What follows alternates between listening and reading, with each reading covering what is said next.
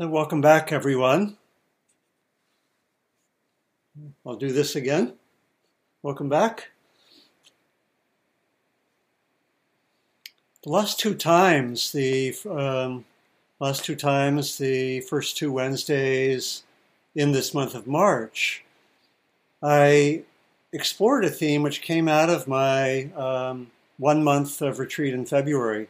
And that was the theme of looking at the nature of doing, the nature of not doing, and how, in a sense, doing can come out of a deep non doing, both in meditation and in daily life. And I was wondering in the last few days whether I would shift to another theme or whether there was more energy that I had for this theme.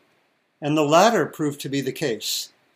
And I actually, so I want to do a, a brief review of what we've done and then take us further and deeper on what I found this very interesting theme of looking at the nature of doing and looking at our identification with at times being the doer, and then also particularly looking at um, how both in meditation and daily life we can have, as it were, a deeper, more profound, more connected, in a sense, form of doing that comes out of what we might call non doing.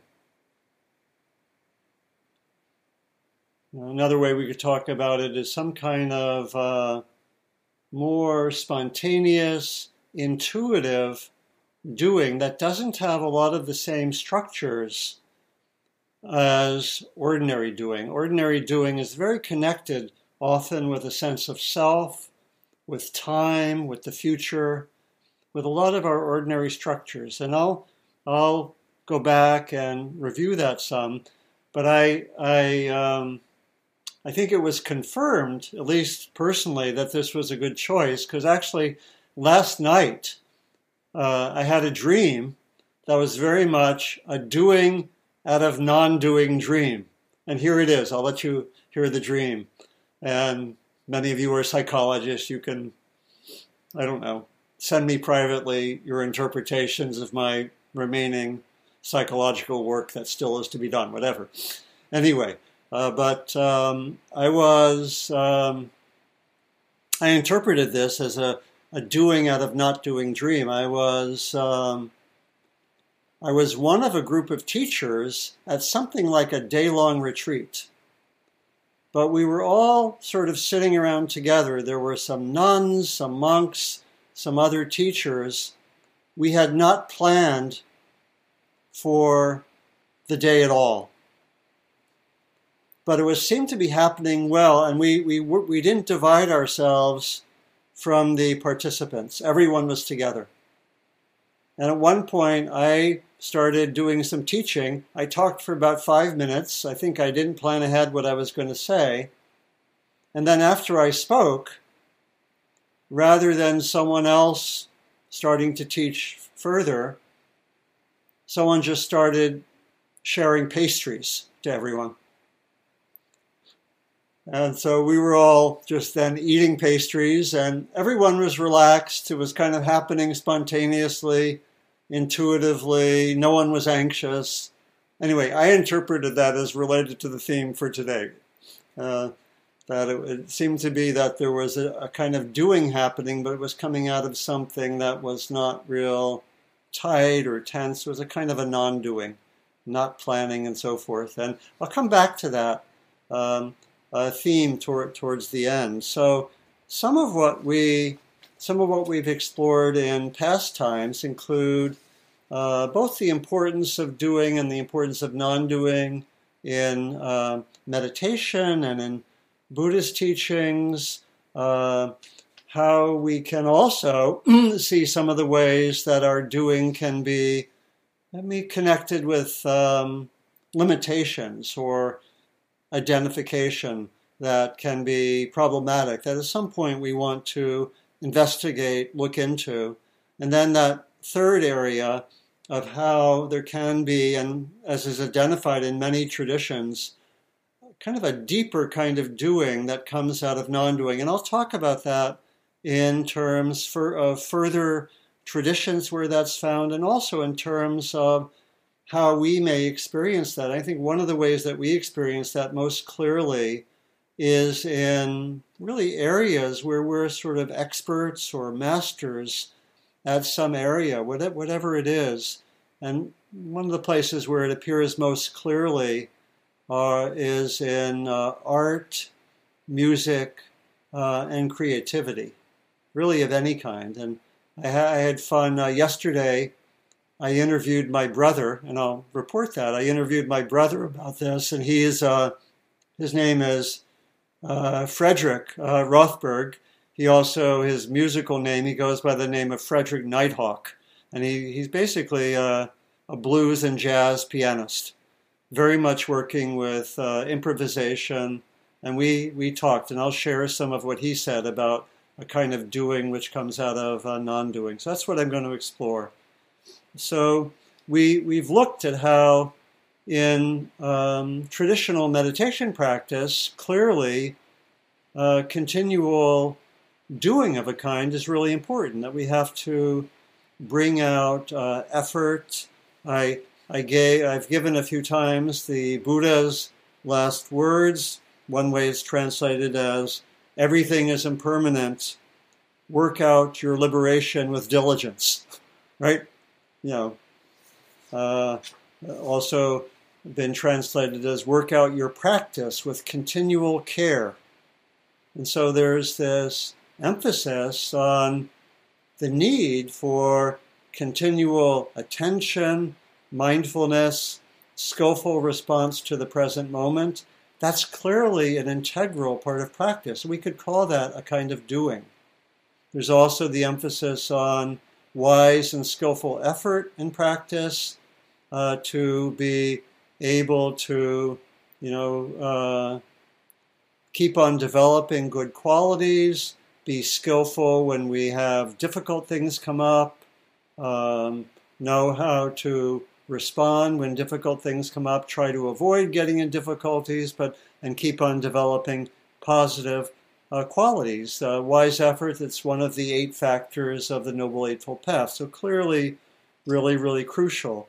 And we can see how that's also something that we very much bring to our own meditation practice, that it's very important for us to, uh, as it were, do our meditation practice every day. And many of us have to do lists, which includes this is the time for my practice, right? And um, so this is important. And Yet it also uh, can be a problem or an issue if it gets overdone. And so we also saw how receptivity and a kind of non doing is also crucial for our practice. That in something like in our mindfulness practice, we, we have aspects of doing in which we continually bring the attention back to the primary object. That's an integral part of our practice. We could call that a kind of doing. There's also the doing of identifying what's happening. Is there planning? Is there remembering? That, that could be called a kind of doing very, very, uh, very, very important. Um, and yet there's also the receptivity of simply being with experience and letting it occur and being present and, in a way, letting go of the doing.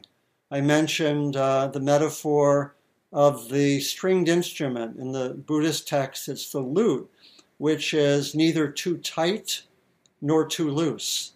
And so we can over effort, but we also have to have this receptive dimension where I might just be with body sensations and let them happen. And I'm not trying to manipulate them, make them change, make them go away, but I'm able simply to be with those with those experiences. So there can be this balance really of doing and a kind of not doing, again, understanding that also as receptivity. And for some people's practice, that's not easy. A certain number of people, maybe many of us at times in a sense, we try too hard. We overdo, we over effort. You know, I know that's been true in the past of my practice. And how many people find that you're sometimes trying too hard? It can be can be there for, for many of us, right? So this is a, a balance to uh, to look for.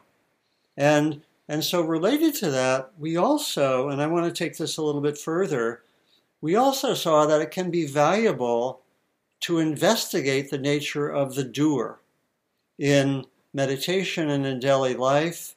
That it doesn't take us very long to see that our sense of be of uh, of doing is very connected with our sense of identity, our sense of what's valuable in life and maybe about ourselves. It's connected with time, connected with the future, connected with our sense of self. So it's um, a very fundamental part of our um, experience. And looking more carefully at the nature of the doer can be a very, very fruitful, sometimes a little bit disconcerting form of inquiry, form of investigation.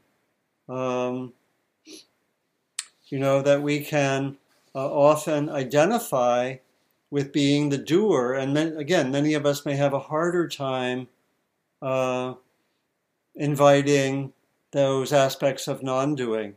You know, I mentioned how, you know, uh, very typical example we go, we meet someone, we go to a party, we meet someone in the course of our lives, and a typical first question in our culture at this time might be, What do you do?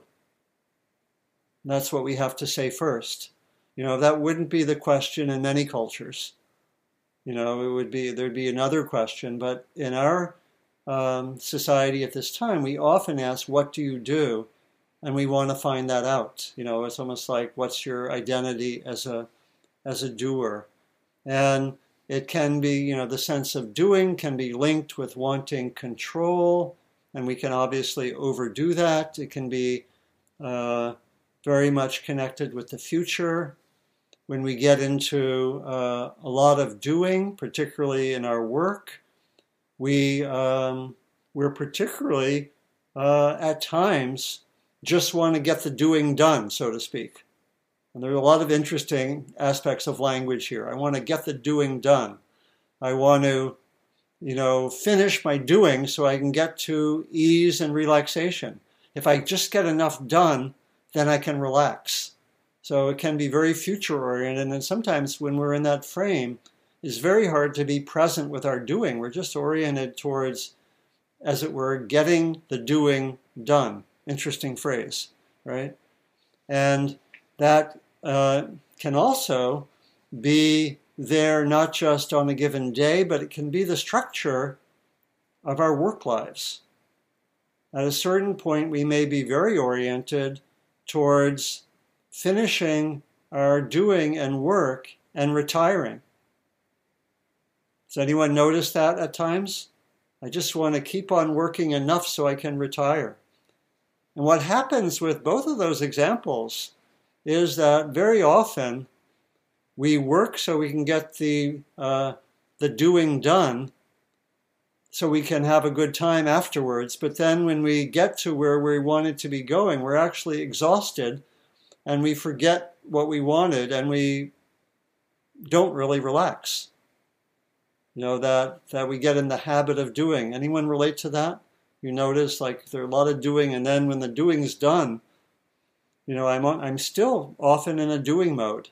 And we can see that also in terms of that dynamic going into um, retirement or even in, in work in general. You know, I think I mentioned last time the story when I spent some years as a college teacher. I was very concerned by the fact that what people most loved to do wasn't necessarily available in terms of their jobs. And I, I would ask people when they would be juniors in college, how many of you uh, know what you love to do?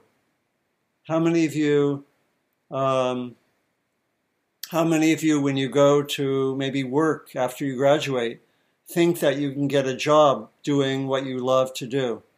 And about one quarter of the hands went up, which was sad, really sad, right? And so then the question is when they when they get older or when they retire, will they even remember what they love to do?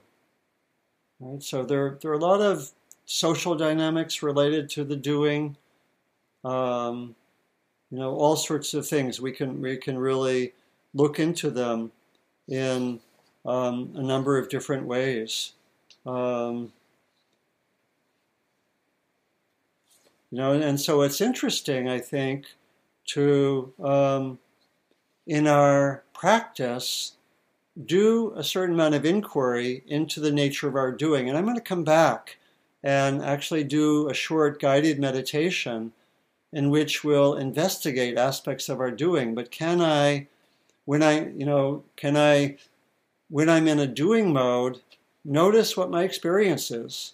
When I'm in a doing mode, what's my mind doing? Am I in planning mode all the time? Am I always in the future? What's going on with my body when I'm in a doing mode? Do I even notice my body? What's my posture? What are my emotions when I'm in that doing mode? You know, and some of what happens, this what I'm going to point to in a moment is that this isn't necessary, that our doing can come out of a deep quality of being present. But that's hard for many of us, right? Because we get into these uh, more rigid modes of doing. And I mentioned last time one of my uh, favorite fa- phrases, which came from someone I trained with, uh, was a psychotherapist named John Eisman. And he had a phrase called the organic impulse. And he said that, you know, as young children, we're somewhat in touch with what we know our organism wants. But that at a certain age, we start internalizing the messages of society, the messages of our family, and we lose access to that sense of what he called organic impulse. We lose touch with it and we start acting in habitual and routinized ways. And we may not even often know what I really want. Am I really hungry? Do I really want that? Or am I just following habitual tendencies? And so, one of the things we can do in meditation is regain access to that organic impulse and have it be there more and more in our lives. So, I'll also I'll also explore that. And again, there are different dimensions of it. There's also the dimension of what I call limiting beliefs that I, I was exploring some in my February retreat. I mentioned this, that uh, I was exploring uh, being doing a kind of formal meditation, but not even doing anything in meditation. And I noticed a kind of limiting belief surface in meditation. I need to be doing some kind of meditation, right? And we may have limiting beliefs to be valuable. I need to do something, right? Just by myself, I'm not necessarily valuable. And these these are quite deeply uh, conditioned in, in our being. Okay, so maybe I'll do the, um, let's see, maybe I'll do the, the guided meditation right now. Okay, ready for a guided meditation? We'll do this for about, uh, I don't know, seven to ten minutes or so. I'm not, I'm not sure of the timing. So this will be something that you can also do at home. This is, these are some ways of inquiring into the nature of the doing. So first of all, just do what helps you to settle. Might be being with the breath, just be with the breath, or something that helps you settle. Might be to stand up, move around a little bit first, and then and then settle your body.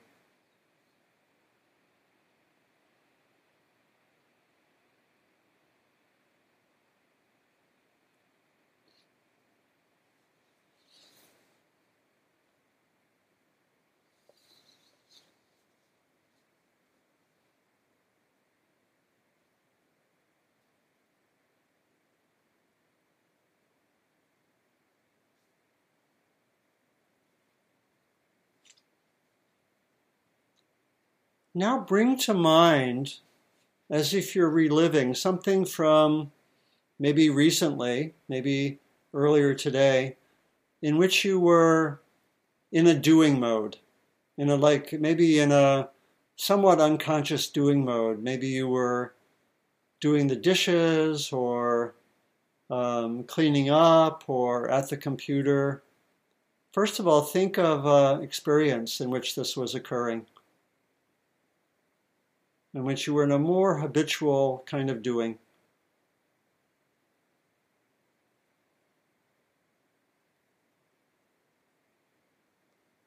Now bring that to mind as if you're reliving it. See what it's like.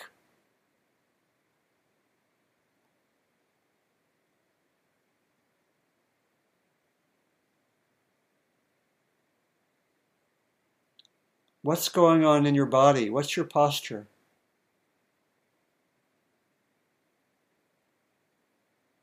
I'm noticing myself at the computer a little bit bending forward. What's what's the posture? What's the happening in the body?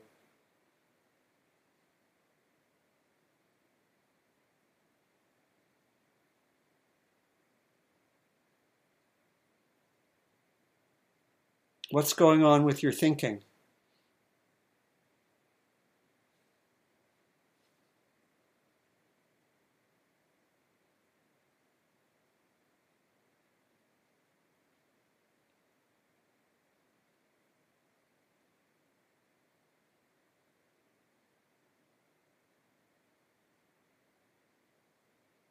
Maybe you're locked into continual automatic thinking.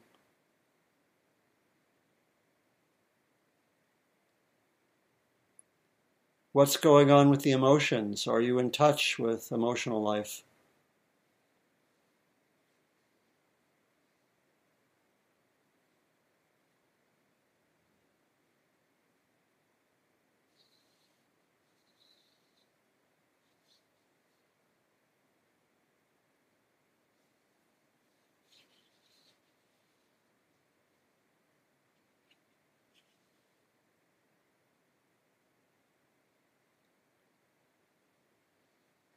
Now we'll go on to briefly explore doing and not doing in meditation. Let's just stay with our mindfulness now for a few moments. Be with your primary object, the breath. Notice that it takes some doing to bring your attention there. And notice what's happening.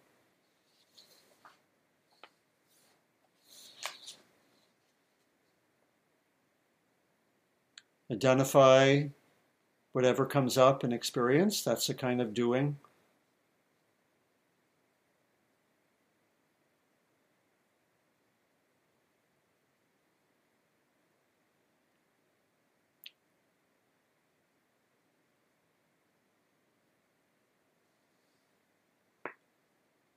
Now let me invite a kind of non doing, being receptive Bring your hands together, let them touch if they're not touching now.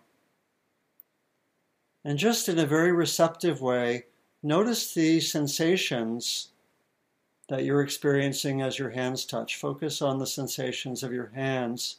That's a kind of doing, but then let the sensations just come on their own. That's a non doing.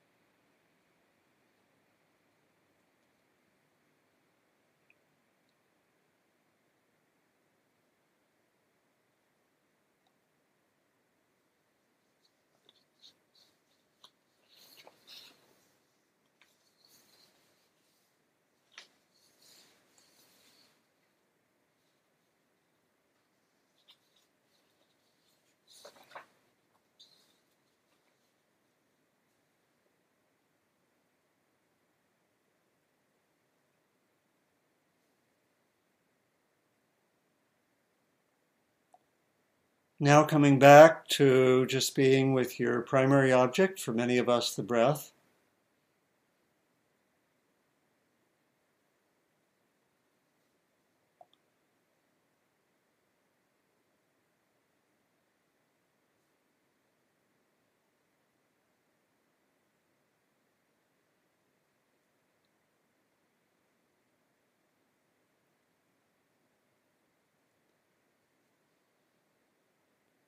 And now a further instruction for the next period of time.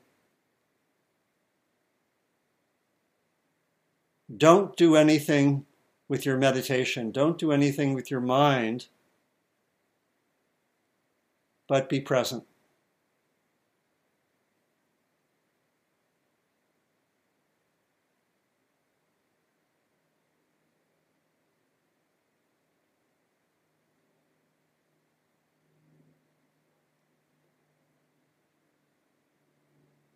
Let go of all meditative doing.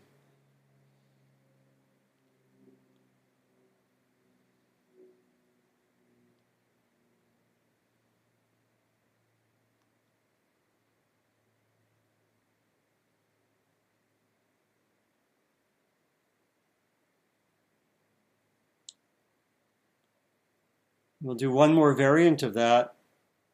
I'm going to, in a moment, clap my hands when I clap my hands, right after I clap my hands, totally let go of all doing. Ready? Let go.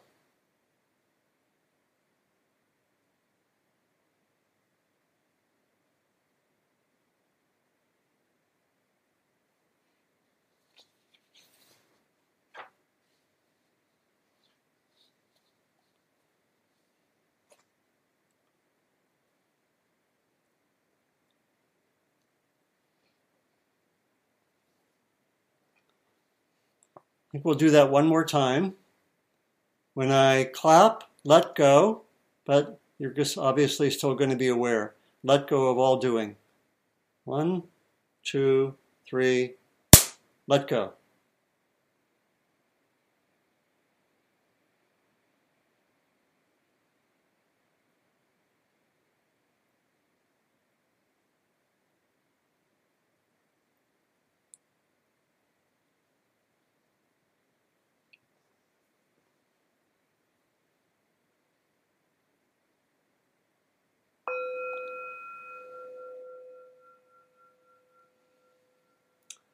So we can come back just to being present. And I'll, in the discussion, I want to hear what that experience was. How many people had some interesting experiences in that exploration, had some insights? Yeah.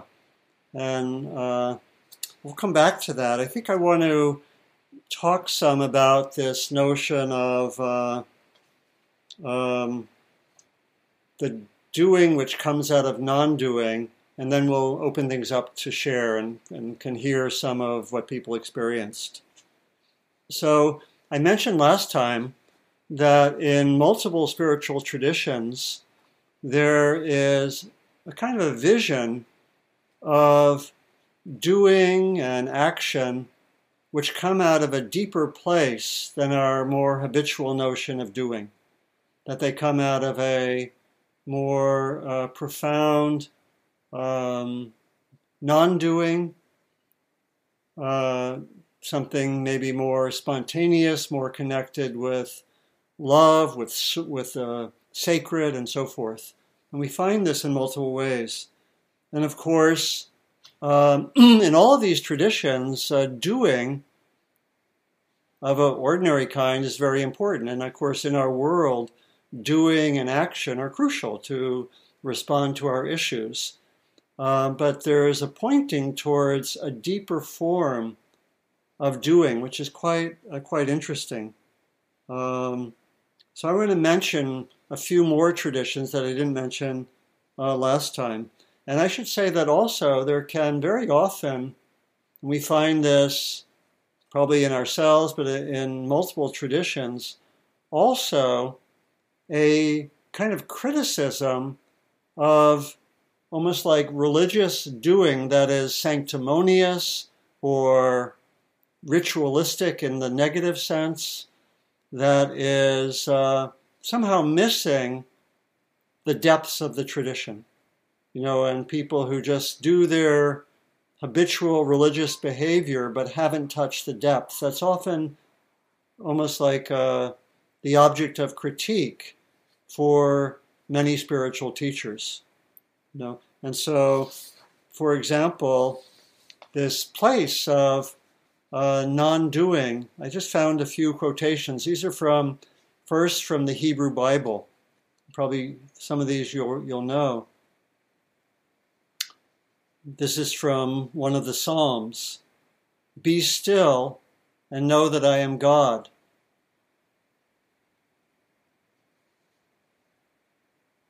Is from Isaiah. For thus saith the Lord God In returning and rest shall ye be saved, in quietness and in confidence shall be your strength. And something pretty similar you find in the, uh, in the teachings of Jesus. I can of mine own self do nothing, because I seek not mine own will, but the will of the Father which hath sent me. Similarly, he says, I do nothing of myself, but as my Father has taught me.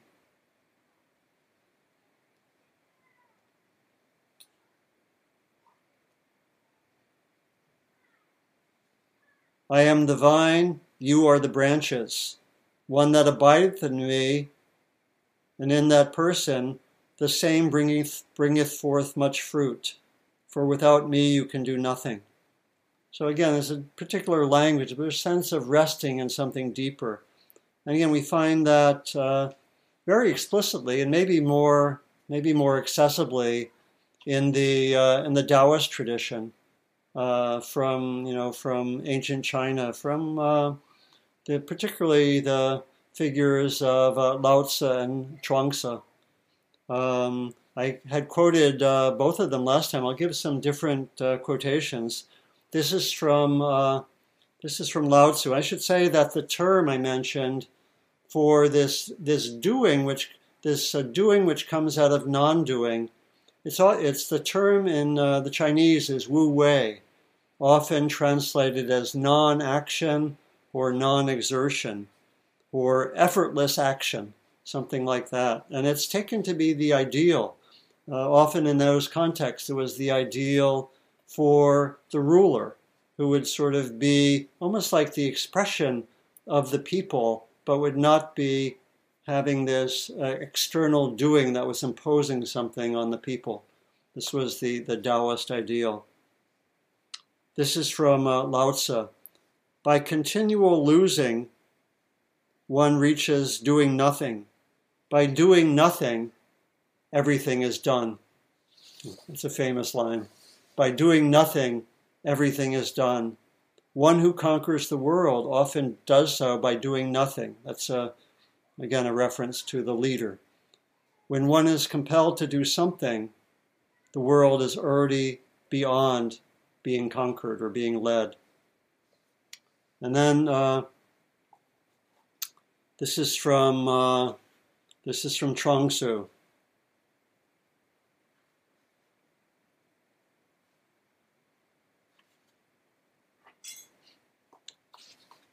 This is called the true human. What is meant by a true person the true ones of old were not afraid when they stood alone in their views. No great exploits, no plans. If they failed, no sorrow. No self congratulation and success. They scaled cliffs, never dizzy, plunged in water, never wet, walked through fire and were not burned. They slept without dreams, woke without worries. Their food was plain. They breathed from their heels. Let's see. They had no mind to fight the Tao. They did not try to help Tao along. Minds free, thoughts gone, brows clear, faces serene. Were they cool? Only as cool as autumn. Were they hot? No hotter than spring. All that came out of them came quiet like the four seasons. And in the uh, another another reading from Lao Tzu, often the ideal was uh, one of the artist was also an exemplar of this doing which comes out of non-doing, and this is uh, this is one called the wood carver. Khing, the master carver, made a bell stand of precious wood. When it was finished, all who saw it were astounded. They said it must be the work of, spirit, of spirits. The prince of Lu said to the master carver, What is your secret? Khing replied, I am only a workman. I have no secret. There is only this. When I began to think about the work you commanded, I guarded my spirit, did not expend it on trifles that were not to the point. I fasted in order to set my heart at rest.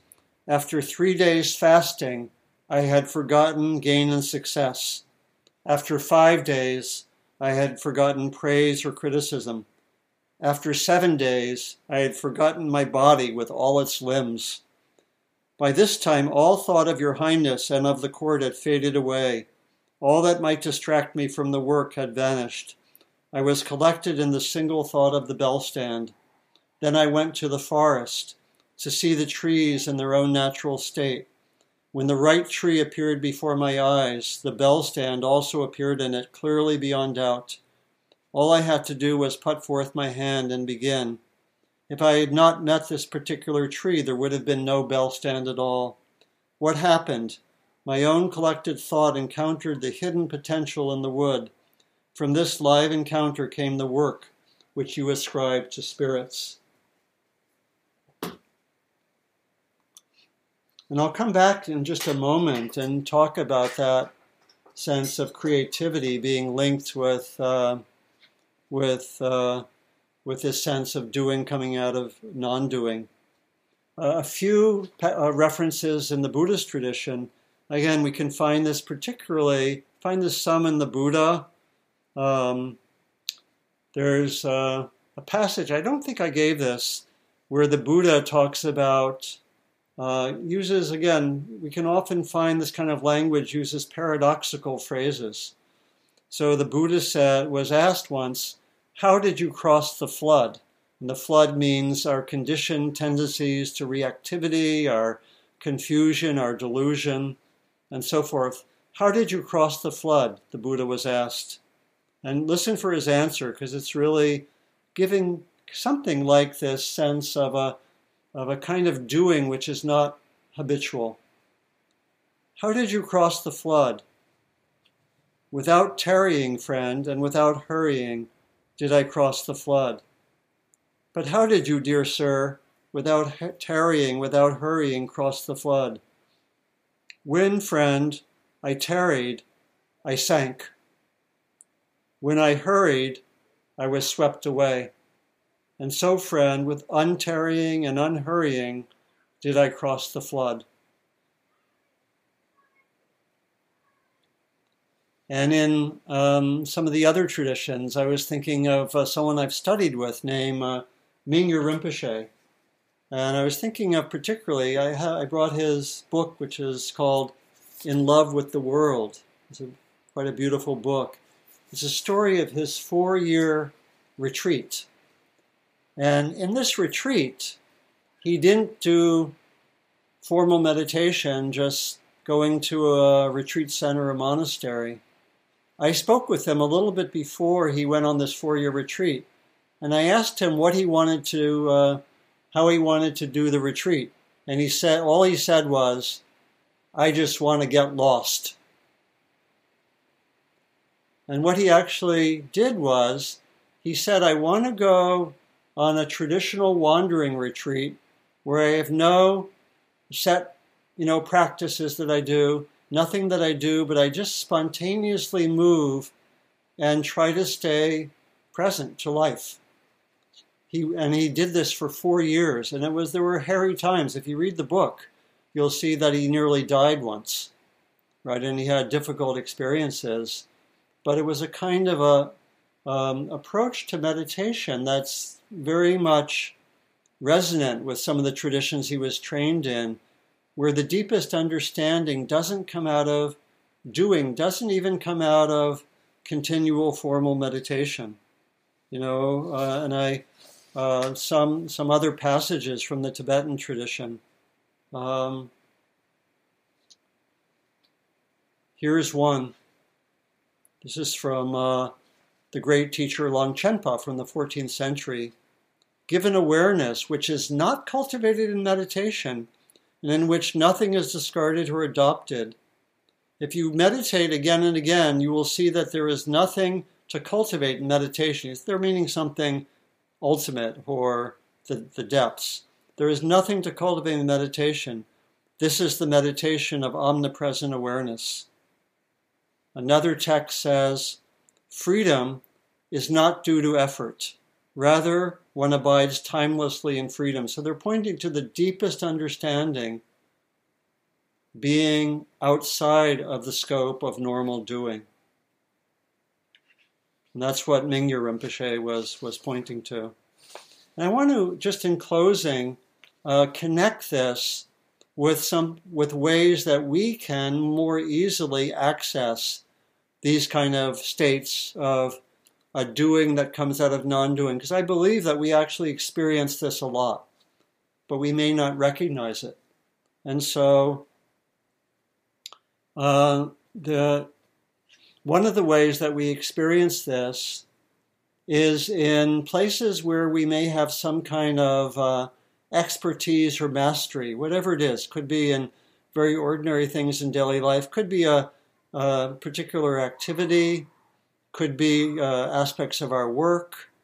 Um, you know, one can have this maybe as a, a teacher, a writer, a parent, uh, you know, um, you know, an accountant, all sorts of things, where we may be in a kind of doing that comes out of non-doing. And I was thinking of uh, there was there were very interesting studies that were done by two brothers, uh, Hubert and Stuart Dreyfus. Uh, Hubert Dreyfus used to teach at UC uh, Berkeley in the uh, philosophy department, and they did a study of what they call uh, skill acquisition in, in areas where there can be mastery. And so they looked at, you know, people who were painters or musicians or all sorts of areas. And they said that there are actually five stages that move towards expertise or mastery. And uh, the stages could be called those of the, um, the beginner or the novice, the advanced beginner, one who is competent, one then who is proficient, and then lastly, one who is expert. And what they found is that in the early stages of developing abilities, one has to really be consciously doing something. You know, you learn the scales if you're a musician. You have to keep on doing that. And, you know, in a medit- as a meditator, you keep on coming back to the breath. But as you get more and more expert, you get away from that kind of non doing. And what they found in their studies were that people who were at the master or expert level, they um, they often were fully absorbed in the activity. They did not have typically ordinary thinking. They more and more operated in an intuitive way. Uh, you know, if they were, you know, think of, you know, when you've done something like that, you know, or think of an artist or musician. They were more and more intuitive. There wasn't even the ordinary sense of self. Uh, there wasn't often a sense of time as they got into these uh, more expert or master phases. And I, um, I, I had fun, and I, let me see where this is. Um, where are my notes? Um,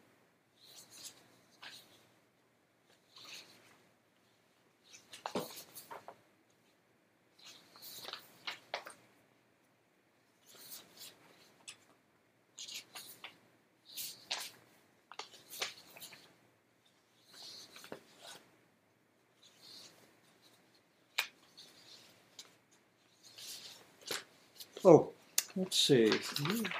Where is it? I'm missing my missing my notes that I had earlier. Let's see.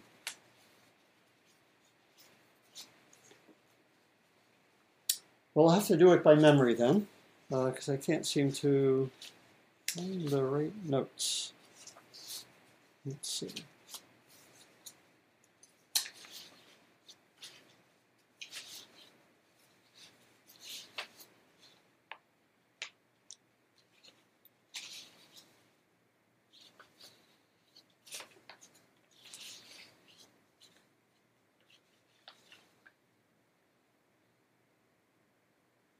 Okay, so I was thinking of this in terms of uh, music and uh, ordinary activities, and I, um, both my mom and my brother are musicians, and I thought of a little poem which I had made of a talk with her that she told the story of um, she had training as a musician earlier. When she was seven, she had to offer a concert before the public, and she said she was very self conscious.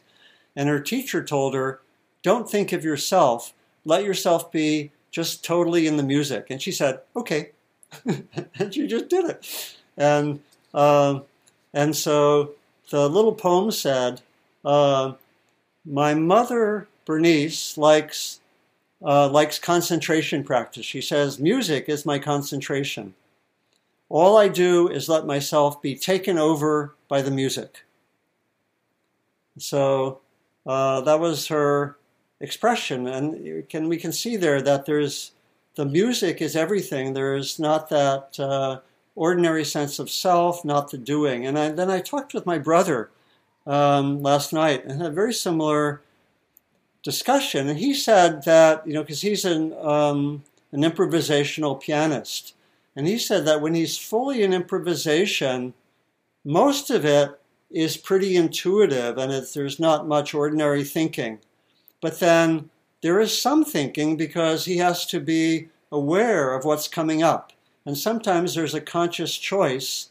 Often there's not. Often it's just going with the flow but sometimes there's a conscious choice. He gave the analogy of like if you're a canoeist and you're just in a canoe, you're just really with the flow, so to speak, but you notice there's white water ahead, and intuitively a strategy comes to mind for the white water. Similarly, in music, there has to be some, okay, I'm, there's structure and there's something happening, and I have to, you know, I have some thought, oh, here's what I'll do when this riff comes, if you're a jazz musician. So I thought that was very, very interesting.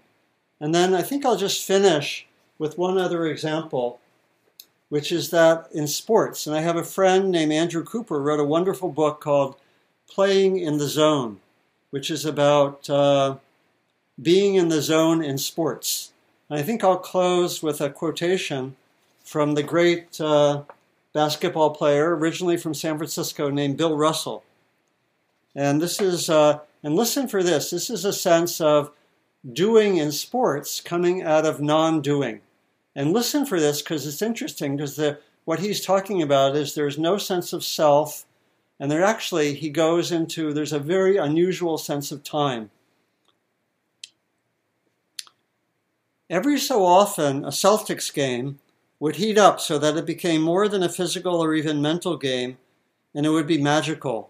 That feeling is difficult to describe, and I certainly never talked about it when I was playing. When it happened, I could feel my play rise to a new level. He's talking about being in the zone. At that special level, all sorts of odd things happened. It was almost as if we were playing in slow motion. During those spells, I could almost sense how the next play would develop and where the next shot would be taken. Even before the other team brought the ball in bounds, I could feel it so keenly keenly that I'd want to shout to my teammates, It's coming there! Except that I knew that everything would change if I did. My premonitions would be consistently correct, and I always felt that I not only knew all the Celtics by heart, but all the opposing players, and they all knew me.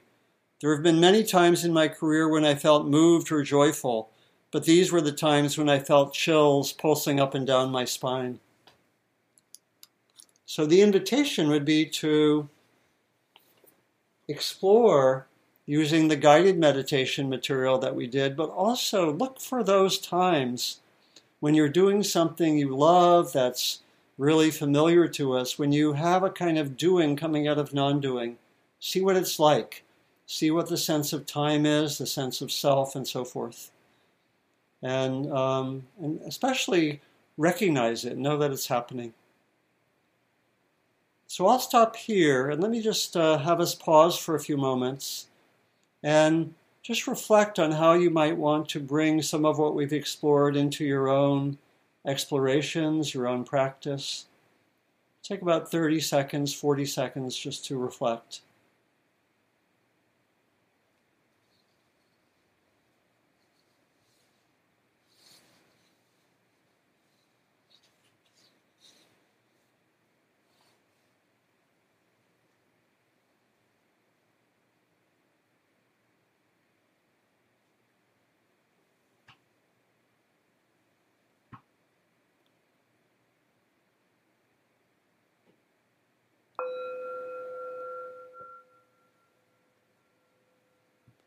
So I'll invite any sharing from that could be uh, could be a question, could be a comment, could be something that you noticed. Remember the uh, the guided meditation. What happened when I clapped my hands?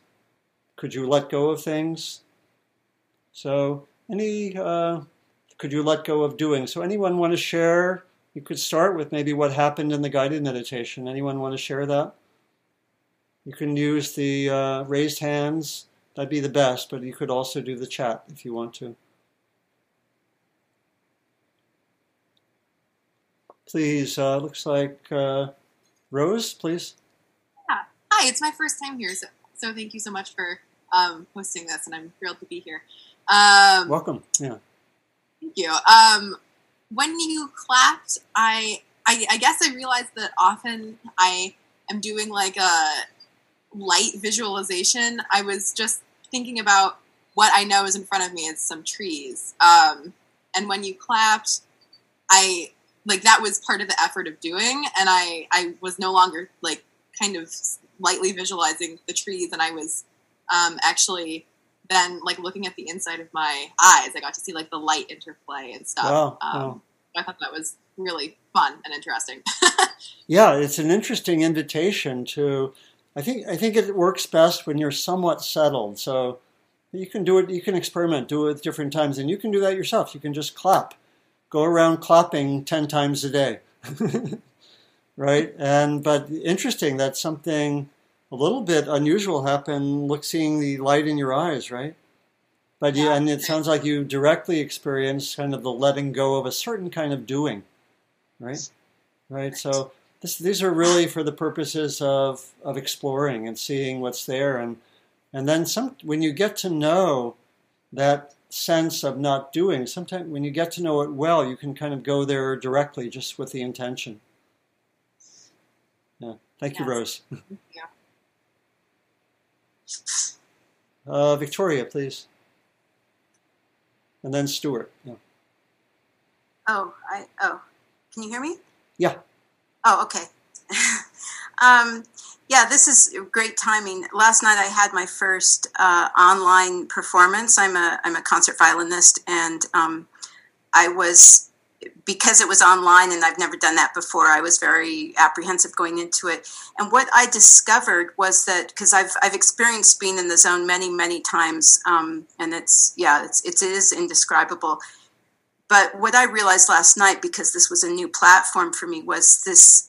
I afterwards I was thinking about, it and I thought there's a correlation between trust and being in the flow or in the zone. Yeah. yeah. That um, that I had a few moments where I didn't trust myself or the music or whatever it is. Um, I can't describe it exactly, but it was at those moments of not. It was sort of like um, you know if you jump and you trust the person is going to catch you that kind of thing. Yeah. and when i when i withheld the trust out of fear i i fell out of the zone.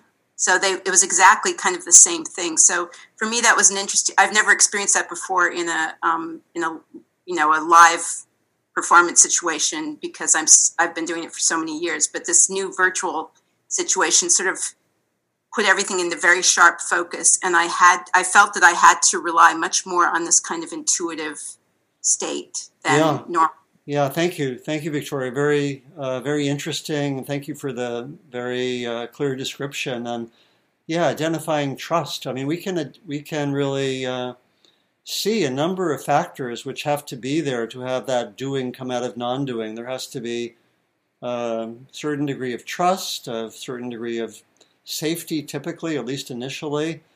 Uh, there has to be a lessening of self-consciousness of anxiety about performance, um, which can performance can be there in all spheres of life. You know the uh, you know less self consciousness, less a sense of I need to do it this way, and just one has to also again have a certain level of confidence just in one's own ability in a, a certain area. So I think what we're what's coming out with these examples is we can really identify some of the factors which uh, permit this to occur. You know, and it can occur in musical performance and can occur in meditation. I'm not saying these are all the same, that, but I think the experiences we have in everyday life give us some glimpses of what might be there in sort of in, in the depths of meditative experience as well. Yeah, yeah. Thank you, uh, Stuart, please. Um, thank you for uh, doing the session today. I was reminded of a couple things when you were talking. One is um, I remember I never read this book, but somebody told me about a book that talks about what it feels like when you're wrong about something. When you're what? what it feels like what it feels like when you're wrong about something. Yeah. And the answer is it feels like you're right, mm-hmm. um, which is you know where all the you know passion comes from sometimes. Um, um, and the other is an idea I've always had, which is I try to bring the feeling of what it's like when I'm good at something mm-hmm. to something that I'm bad at. Yeah. Um, which I mean, I don't know how relevant it is to what you're saying, but that's what I thought about. Um, and I guess my question for you is, you're trying to bring, you know, the sense of undoing to emotional issues, yeah, is you know this this is sort of a I a it's more of an open question, but what do you focus on? What do you work on when you want to do that? Yeah, interesting. Yeah, thank thank you for your observations. I like that sense of um, bringing some of the qualities which are there with something you're good at to something that's harder. You know, and it could be, uh, you know, it can it can lessen all the extra baggage of commentary about self, self consciousness, and so forth. And you could even have the perspective that something that I'm quote unquote bad at is just because I'm at an early stage of development, right? And but we want we'd want to look for uh, comments about oneself. You know that this is some kind of a problem about me or something like that. Yeah, in terms of how would this be useful for resolving emotional issues?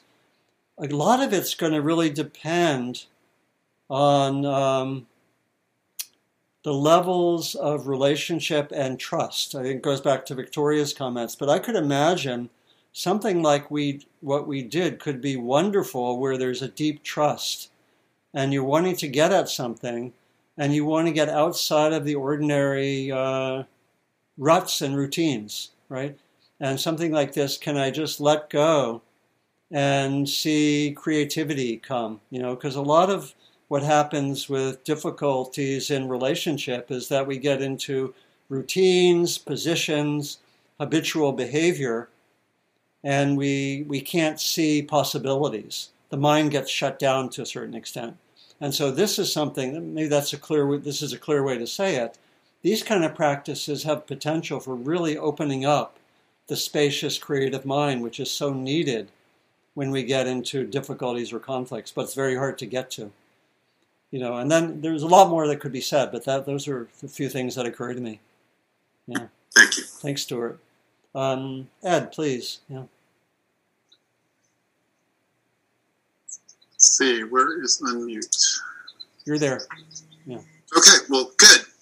Um, a couple things kind of came to mind. Um, one of them that I, I think is that uh, I know quality of faith and awareness in there. And what, what came to mind was an episode of Gilligan's Island where Gilligan makes um, wings and starts flapping his wings and is, is actually flying. And right next to him is the the skipper uh, who says, "You can't fly," and he's flying. And he says, "I can't." No, no, you can't. And he crashes to the ground. and, and I think there's an element of that as well. You know that when when you feel like, yeah, I'm here. There's the things that are around me. I'm acting with them, and I'm in that flow. Yeah, you know that is great. But it's those those moments, is maybe you know it gets jinxed or whatever, and then you know you're really aware that I I completely fell out of that zone, and and it's hard to find your way back. You know, and I think um, I think that's part of why we do this practice. You know, because in everything we do, oh, I feel really centered and really clear. Yeah. And then something happened and I don't feel centered and clear and I move forward and try and come back. But um, yeah, thank you. That's a wonderful story. If you have the link to the YouTube version of that, please share it. I don't know how we'd find it. It sounds it'd be great to see.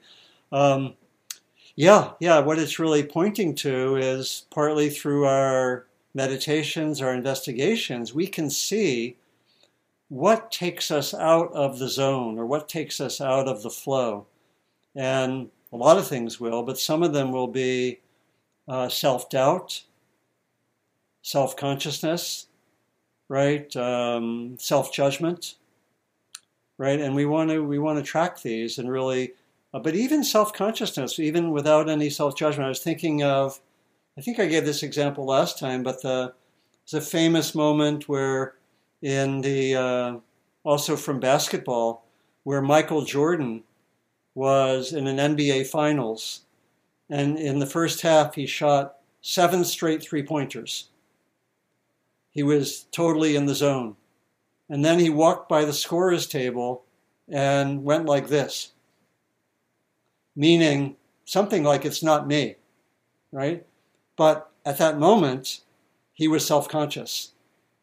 There was self consciousness coming in, so of course, he missed his next shot.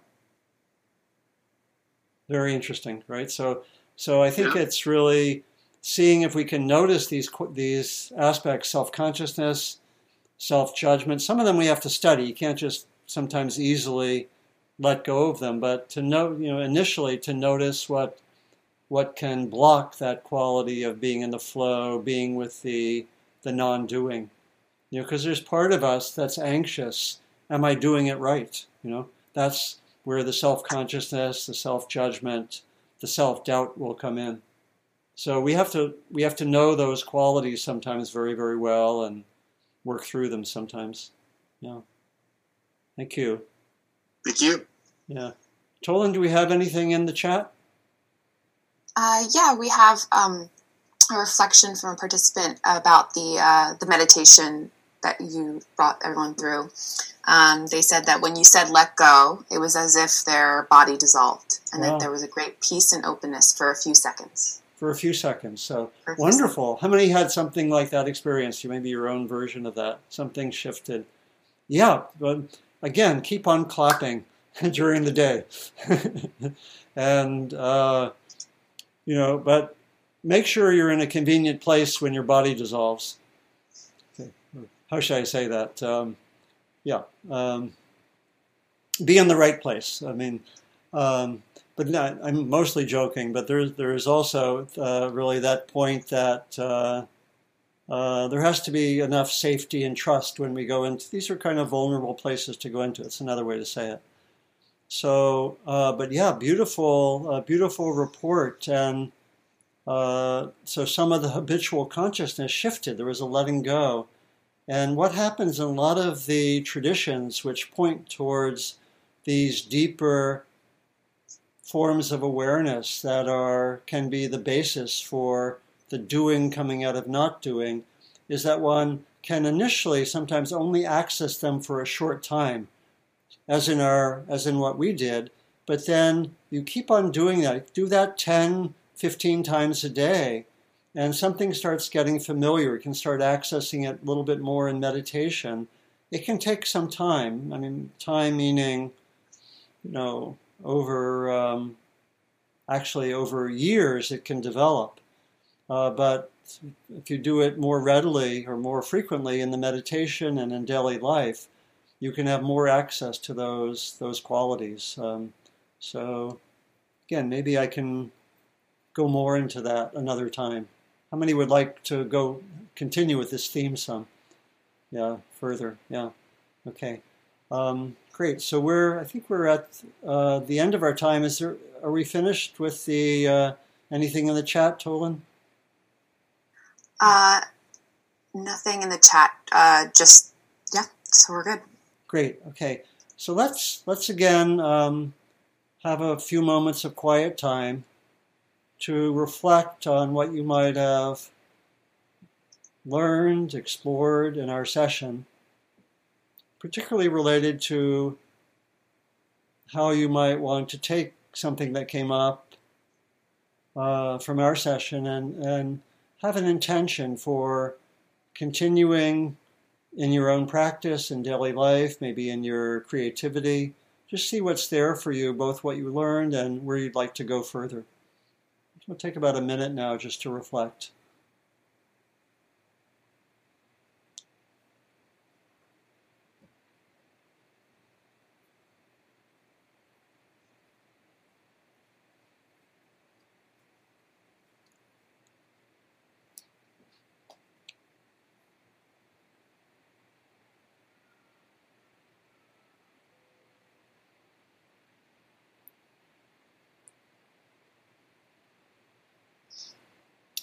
Now we'll close with our traditional dedication of merit.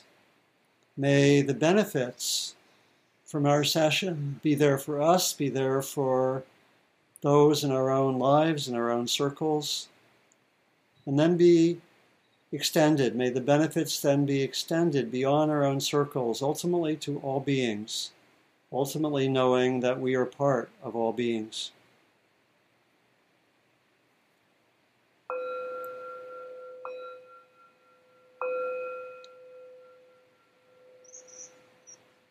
So thank you, everyone.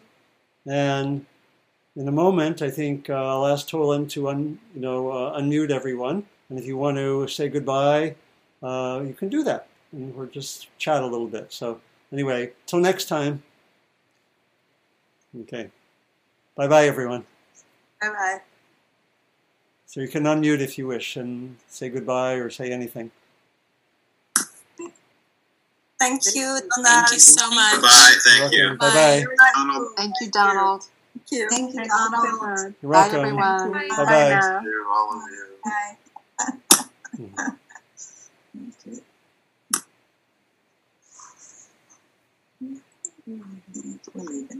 Thanks, everyone. Thank you, Tolan. Yay. Thanks, Tolan. Thank you. Yeah. Yay. Bye, everyone. Bye bye.